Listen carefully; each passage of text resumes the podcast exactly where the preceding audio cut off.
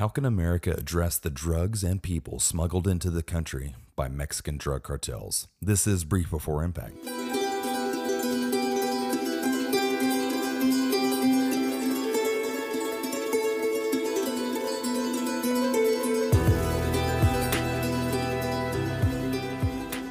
Hey, welcome everyone. Thank you for joining me for another episode this week. I am Matt Parker. Tonight's episode is going to be discussing the drug cartels operating in Mexico and the threat that they face imposed to the United States and our citizens.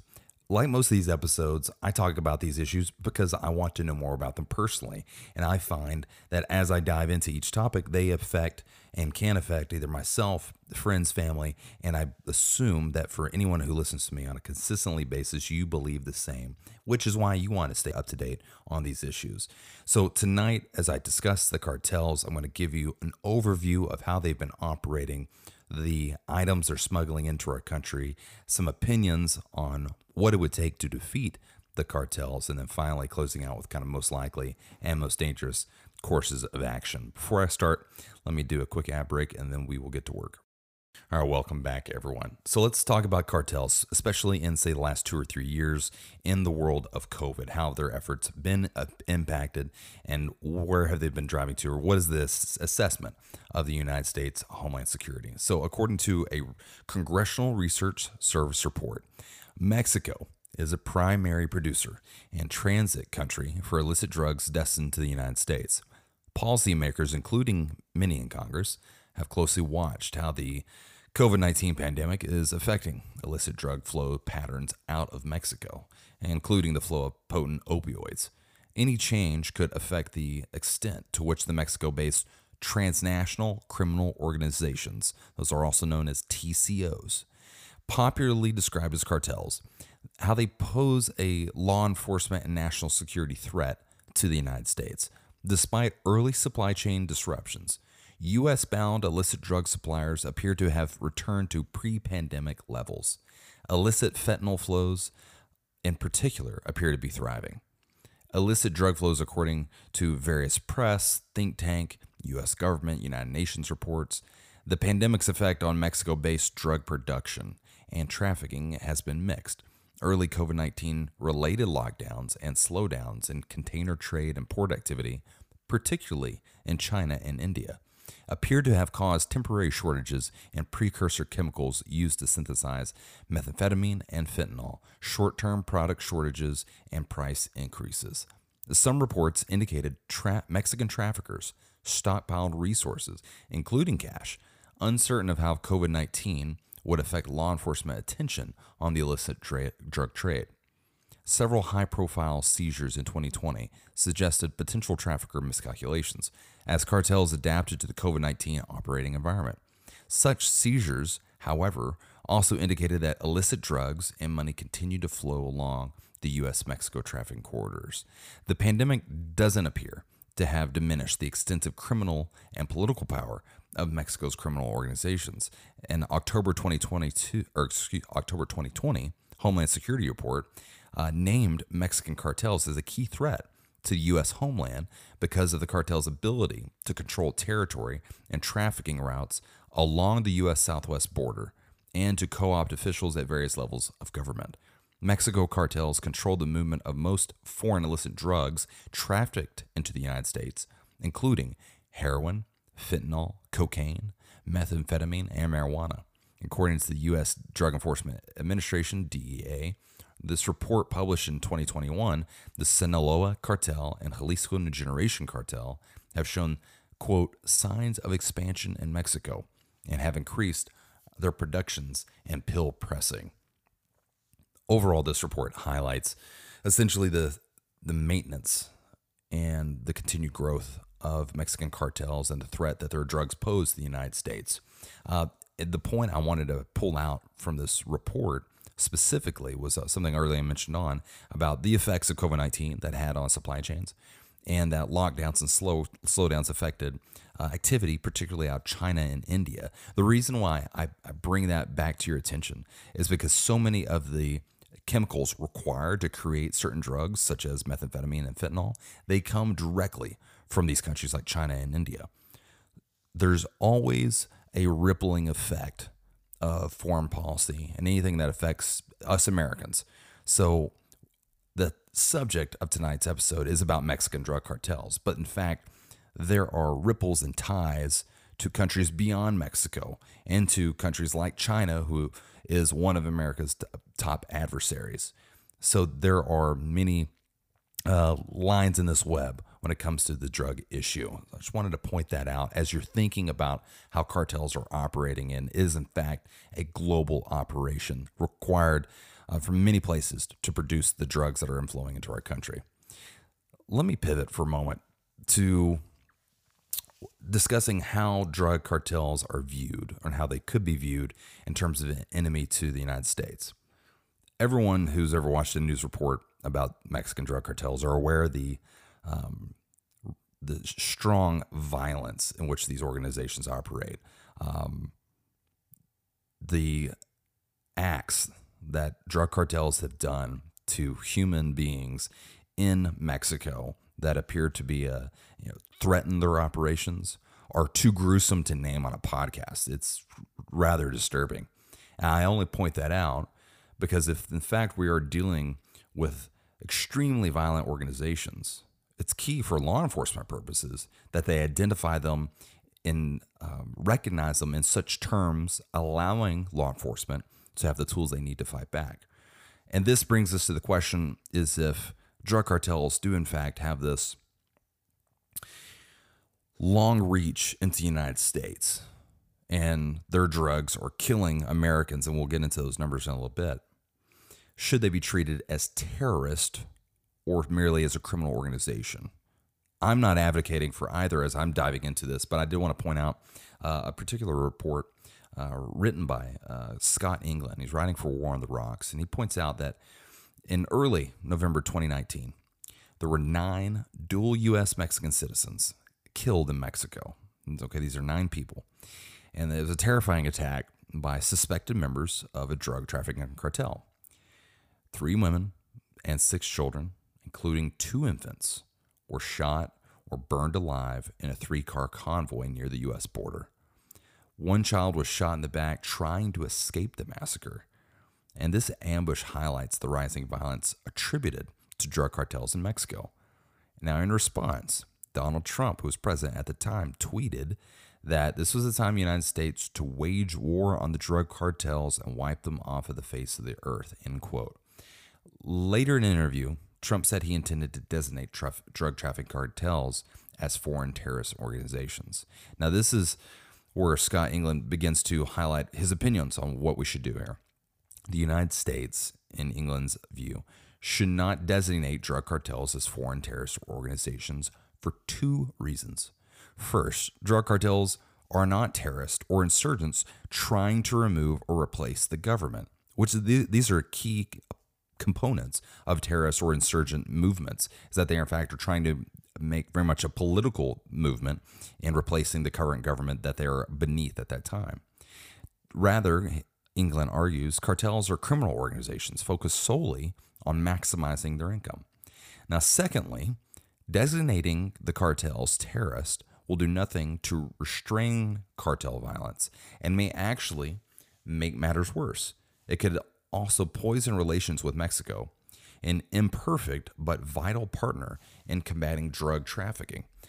Using such designation as a predicate for U.S. military activity in Mexico would say, to say the least, be unwelcome and ineffective. Though the cartels are violent organizations that pose a risk to U.S. interest, misapplying a terrorist organization designation would be a serious mistake. And I think Englund brings up a, an interesting point that highlights what is the goal of cartels, number one. And he emphasizes it's merely just to bring maximize their income. And secondly, would it actually benefit America from labeling them terrorist, which would give us more tools to go after them and attack them? Um, the de- the destabilization how do I say this? The destabilizing effect of going after cartels like they are a terrorist the destabilizing effect that would have on the relationship between Mexico and the United States would far um, do more damage than it would to benefit this issue of drugs entering the country. And this is the opinion he's making. I think there's some validity to this. And if we're going to point a finger or decide, like, all right, how do we start attributing the right resources to this issue? I think it's important first to address what is Mexico doing because these, in fact, these groups are operating in their territory. You've heard me say this in previous podcasts about future wars, and you know, in my opinion, will be specifically over ungoverned territory or ungoverned spaces where there is a lack of institutional governance to maintain order. Northern Mexico, where the cartels predominantly operate, I think could be viewed in this way. And there's a, a reason that you know Mexico as a government have utilized their military and they've utilized their police in the past. But there's more. There's more than just like, well, why doesn't Mexico do go do this? There is much more to it than that. I'm to point out a, a few things here of what Mexico's efforts have been. Uh, in a recent issue, this is according to uh, The Guardian and France 24 News, Mexico dissolved a special unit trained by U.S. authorities that was in charge of fighting drug cartels because that group, this unit, was infiltrated by criminals. And the president of Mexico had said some of the members have been detained over those allegations. This is highlights a, a tremendous issue going on inside Mexico broadly. It's just the level of corruption from the lowest levels of just your a cop on the beat all, all the way to the national government corruption between the private sector and the government actors has uh, plagued that country in its ability to be effective at um, def- defeating drug cartels. Now, Mexico isn't currently fighting against the drug cartels, but they're preventing each of them from entering the other's turf and fighting each other, which was a fascinating approach on how they're doing it on a tactical basis. So you've got Mexican army and police essentially driving alongside the borders between the regions where these cartels live and operate, ensuring that one cartel doesn't go into the other cartel's turf. And they're just trying to maintain regional stability. Uh, security analyst Alejandro Hope says that the government's strategy is clearly a quote, some sort of non aggression pact. There is something like an increasingly explicit attempt to administer the conflict they, the soldiers, are not there to disarm the two sides, but rather to prevent the conflict from spreading. The problem is that we don't know where the army draws that line, what they are willing to accept. And this is essentially, I think, that what the Mexican government has decided to do. If we can't just flat out defeat Mexican drug cartels, can we at least maintain the status quo in order to, to prevent escalatory violence? Now, the United States and Mexico have set out to discuss an overhaul to their joint fight against drug cartels. Uh, the Secretary of State, Antony Blinken, visited Mexico to discuss just this. However, uh, Mexican President uh, Obrador said that he no longer wants to accept helicopter gunships and other weapons to combat drug traffickers on benefit of the United States. Rather, he's urging the United States to invest in regional economic development instead. Now, Ahead of Blinken's visit, Washington had already indicated that they were ready to revamp this 13 year old program. The program uh, was called the Merida Initiative, and what it did essentially provided U.S. military firepower, uh, technical support, and security training to the Mexican authorities to uh, defeat the cartels. In the, in the, view, at least of President Obrador in Mexico, this is an, has not been effective, but rather he's looking at saying, let's invest in a regional economic development, assuming here that Obrador believes that it's the lack of opportunity economically which is driving so many young individuals to join the cartels uh, and become further foot soldiers uh, for their different the different cartels operating in Mexico. Now, many experts believe that the strategy of militarization, the gunships, the firepower, etc., that strategy has failed because it has resulted in the cartels being fragmented into smaller, more violent cells while drugs can continue to flood into the United States. This is an issue historically whenever you're dealing with um, a, a movement, a violent movement of any kind. When you have one lead over a violent movement, it's one individual to focus on, and how do we combat that individual's goals and motives. Now, whenever a large organization splinters off into multiple pieces, each with their own ambitions. This is where the escalatory violence can really take off between each other and against the United States efforts. Now, the, the new security framework that's being discussed, it's it will focus not just on crime, but also under the underlying cause of crime. This reiterates uh, the the desire for economic development inside Mexico by the Mexican government, rather than just a purely a military and security approach. Uh, which was remains to be seen if this kind of economic development approach would be successful in deterring future you know future generations to joining the cartels. Again, this is going to have to be a holistic solution, uh, and no one lever to pull is going to is going to fix it. So, with the background of how drug cartels are operating, what the Mexican government sees to be the solution, let me give you the the, the numbers, particularly the human trafficking and drug deaths that are affecting you and I, our communities here in the United States and around the world as well, in terms of the the global problem of uh, human trafficking and drug trafficking. Now, according to U.S. Border Patrol, as well as the Border Report, at any given time in 2016, okay, a few years ago, an estimated 40 million people were in modern slavery. And that includes 24.9 million in forced labor and 15.4 million in forced marriage. It means that 5.4 victims of modern slavery for every 1,000 people in the world. Those are staggering numbers. One in four victims of modern slavery are kids, they're children. Now, out of the 24.9 million people trapped in forced labor, 16 million people are exploited in the private sector, such as domestic work, construction, or agriculture. 4.8 million persons are forced in sexual exploitation, and 4 million persons in forced labor imposed by state authorities. Lastly, women and girls are disproportionately affected by forced labor, accounting for 99% of victims in the commercial sex industry and about 58% in the other sectors. These numbers are st- disturbing to say the least.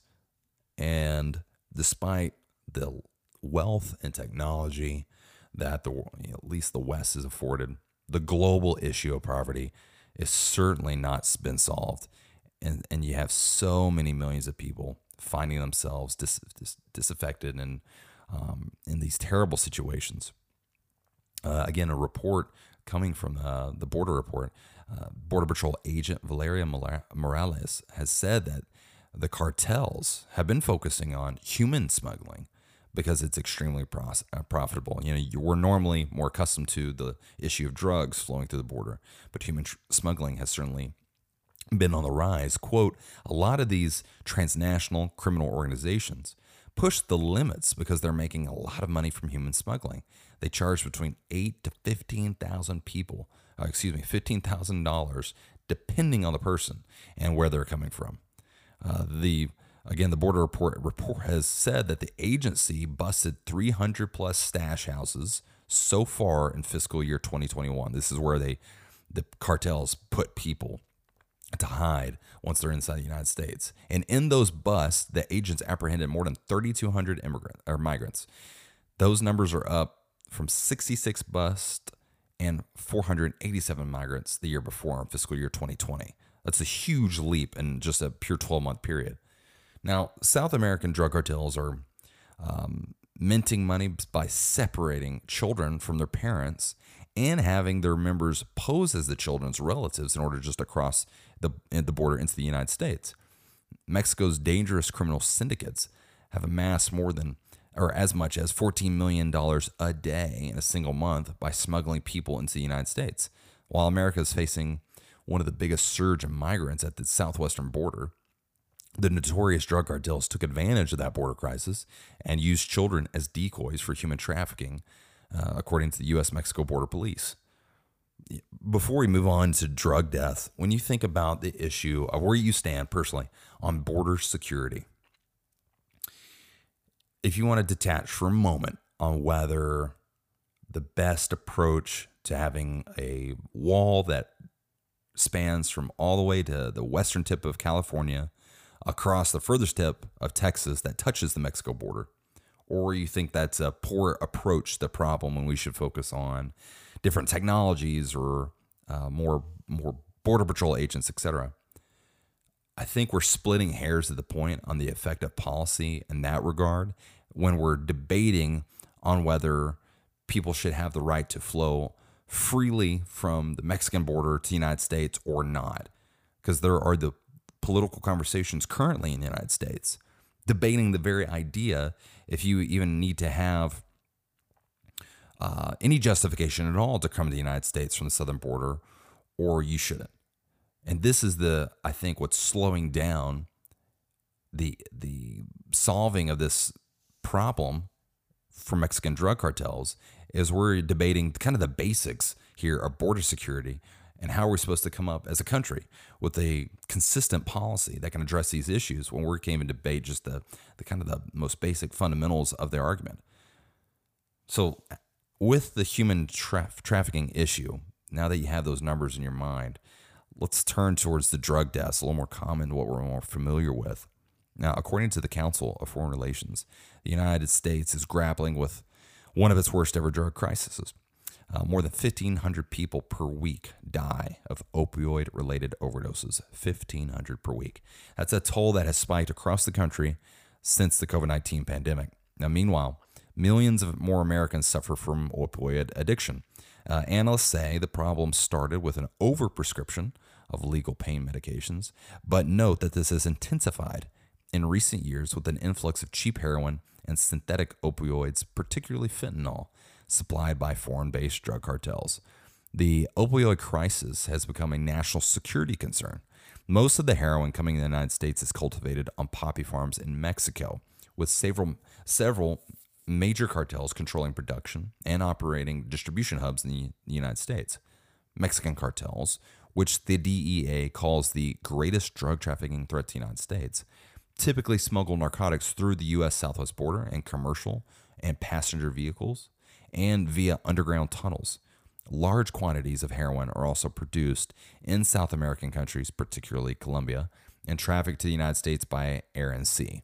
Although most of the world's heroin comes from Afghanistan, only a small portion of the U.S. supply is produced there. Most fentanyl in the United States is smuggled across the southern border. Uh, although fentanyl coming directly from China, previously the dominant source, has significantly decreased since 2019, experts note that many drug shipments from China are merely being rerouted through Mexico. Mexican cartels will, quote, almost certainly have the greatest direct impact on the U.S. fentanyl market in the coming years, according to the DEA. 1,500 individuals a week are dying from that opioid related overdoses. And we've, I'm sure, we've all seen the issue of drug use, domestic abuse, um, these kind of issues being increased during the isolation and the lockdowns of COVID 19. And though there was temporary um, supply chain disruptions, it doesn't appear that the drug cartels have really slowed their operations in supplying Americans with these drugs. And this is such a long stream effects, we're not just talking about Mexican cartels, but you heard me mention the production of cocaine from Colombia, uh, Afghanistan, where the world's most of the world's heroin comes from. Uh, obviously, China with fentanyl. Uh, it is certainly a global issue with very tactical threat to Americans in the homeland, and it has to be it has to be fought in some more effective way. Which leads us right into what are some approaches that are being advocated. Um, and when I was diving into these, these are the couple of opinions I'm going to give you um, are, are from folks who've studied this and kind of this is the conclusions they've reached.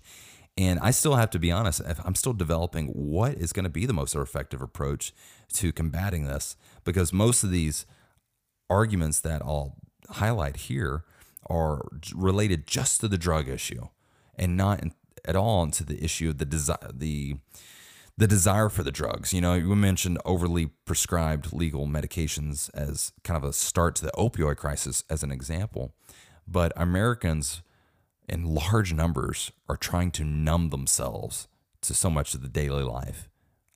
I understand why part of that happens. Life can be extremely hard and difficult, and tragedies can happen to individuals. And sometimes you just want to cope by being numb to it. I get it. I really do. But I think the increase in numbers and of both the deaths and the addictions and the crime surrounding the trade of drugs has to be an indicator of something more deeper. This podcast isn't really designed to address those issues, but I have to, I continue to think of that as I'm going through these a few of these highlighted examples of what America could do to change this course of uh, the course of action to fighting the drug cartels. So, as an example, according to International Affairs, uh, cartels have a stronghold on the public sector there in Mexico. Efforts to end that stronghold have been unsuccessful, partially due to the inattention uh, to the extent that their political, their social, and their economic power. Many cartels have infiltrated government institutions. Uh, they control highways in geographical region, regions throughout Mexico. The largest cartels employ thousands of workers. In contrast, the government's anti-cartel effort it's under-resourced. You know, approximately about 120,000 policing positions in Mexico are unoccupied.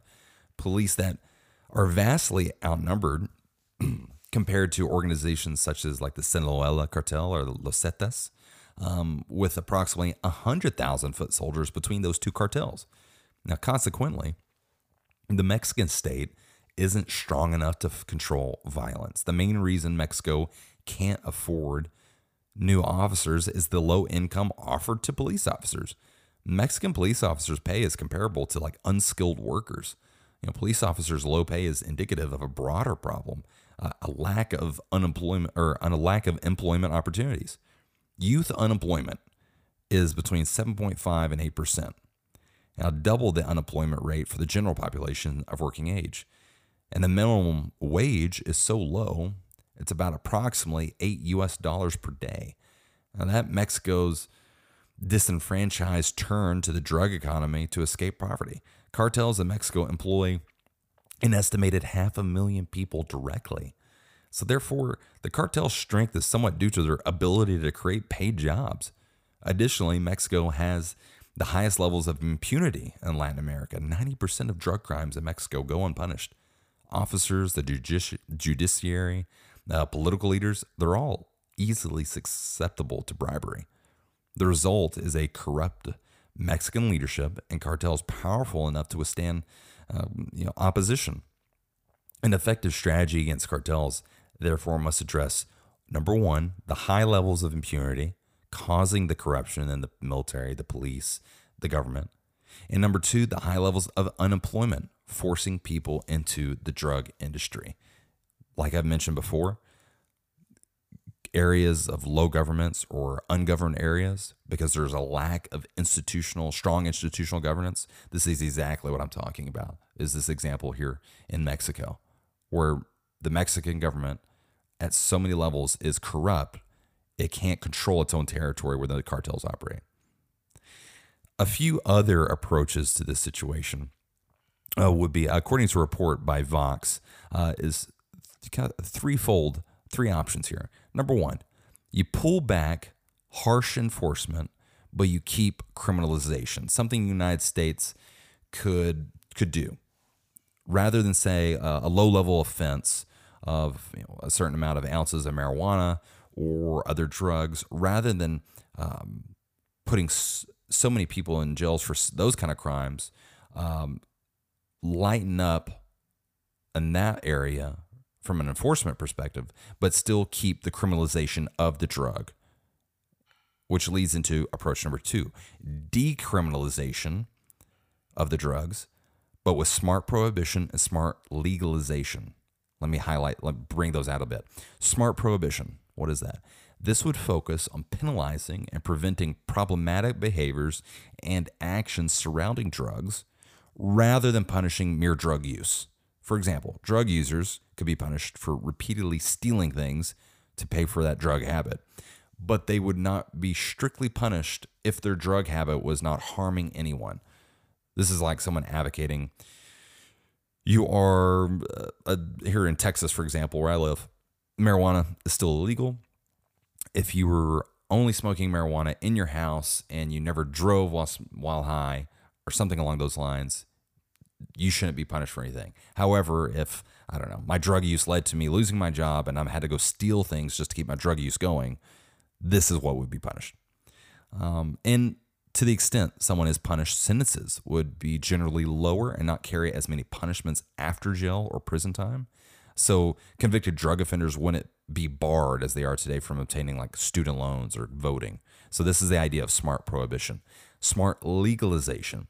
This would allow the use of sales of certain drugs while minimizing the commercialization of legal drugs by, for example, putting the state government in charge of drug sales or only allowing nonprofits to sell drugs. This is the idea of how you would allow people to access legally certain drugs, but not entirely allowing the, the private sector to come in and treat this as a, as a as an enterprise. Rather, the government or nonprofit would be in charge of selling such drugs. Lastly, the final approach legalize and tightly regulate all drugs. So, how would that actually function?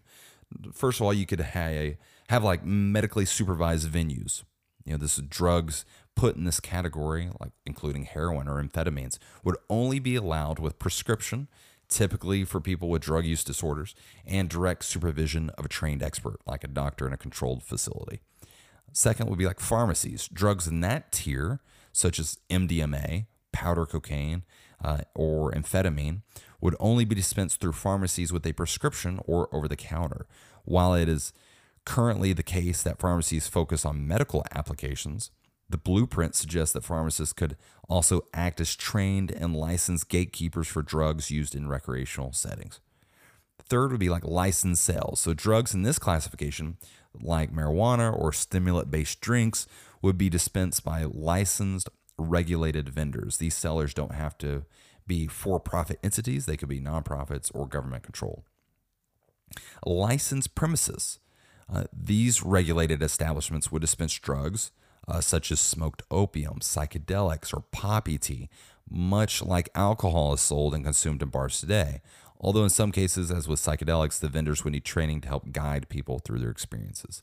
Lastly, unlicensed sales. Drugs in that category, like coca tea, would be available easily, much like caffeine. These are just a handful of approaches that are being advocated by some of how we could diminish the power, diminish the impact of drug cartels, um, both from the actual drugs that they're bringing into the country, as well as the violence that goes around their operations, and how we could manage this drug issue in a more effective way. Now, from a course of action perspective, something I always want to provide to anyone who listens to me is basically where do I see this thing going? When it comes to specifically answering that question that I posed at the beginning, is how can America address the drugs and people smuggled in the country by the Mexican drug cartels? The most likeliest course of action, and my assessment is we're going to see little to no change. I think we're going to see the main maintenance of the status quo. The reason? There's a lack of political will. Let me give you a real example of what a political will looks like. We just sent $40 billion plus now to Ukraine, kind of at the drop of a hat, because there was political will behind that, both parties, Republicans and Democrats.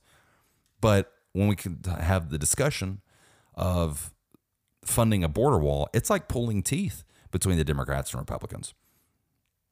Or even the ICE agents who work these issues, they're demonized by the certain political voices in the country, which is why I don't think we'll see much of a change here on this issue in trap in dealing with drug cartels.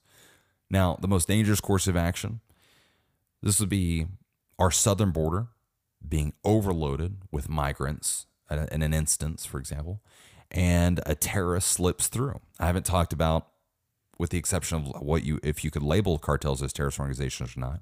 But this is the most dangerous scenario I see.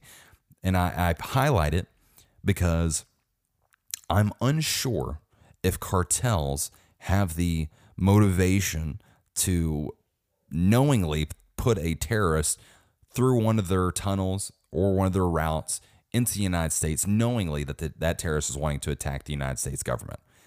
To me, that would defeat the ultimate goal of the, the cartels, which is to maximize income.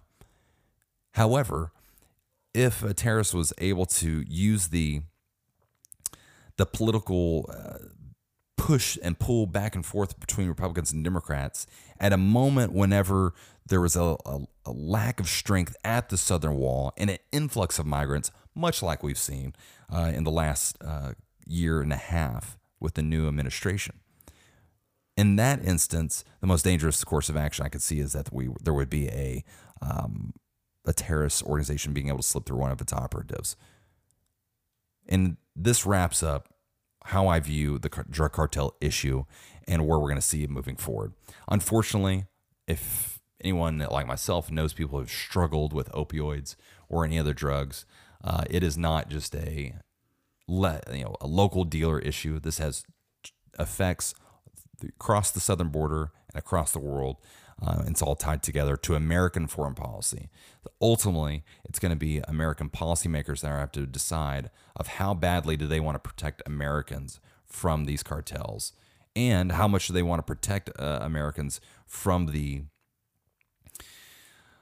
the the lack of community, the lack of um, perhaps employment opportunities that are leading so many young people and so and for multiple generations to use these drugs that are just destroying their futures. It's truly a, a horrific issue. Drug cartels are one aspect of it. I hope you understand a little bit more on how they operate and what we're doing about them. But ultimately, the, the drug issue in the United States uh, is one that's going to have to be solved from the community level all the way up to the national level. I'm quite convinced of that. As always, I hope you are picking up what I'm putting down. Thanks for joining me tonight. I am Matt Parker. This is Brief Before Impact.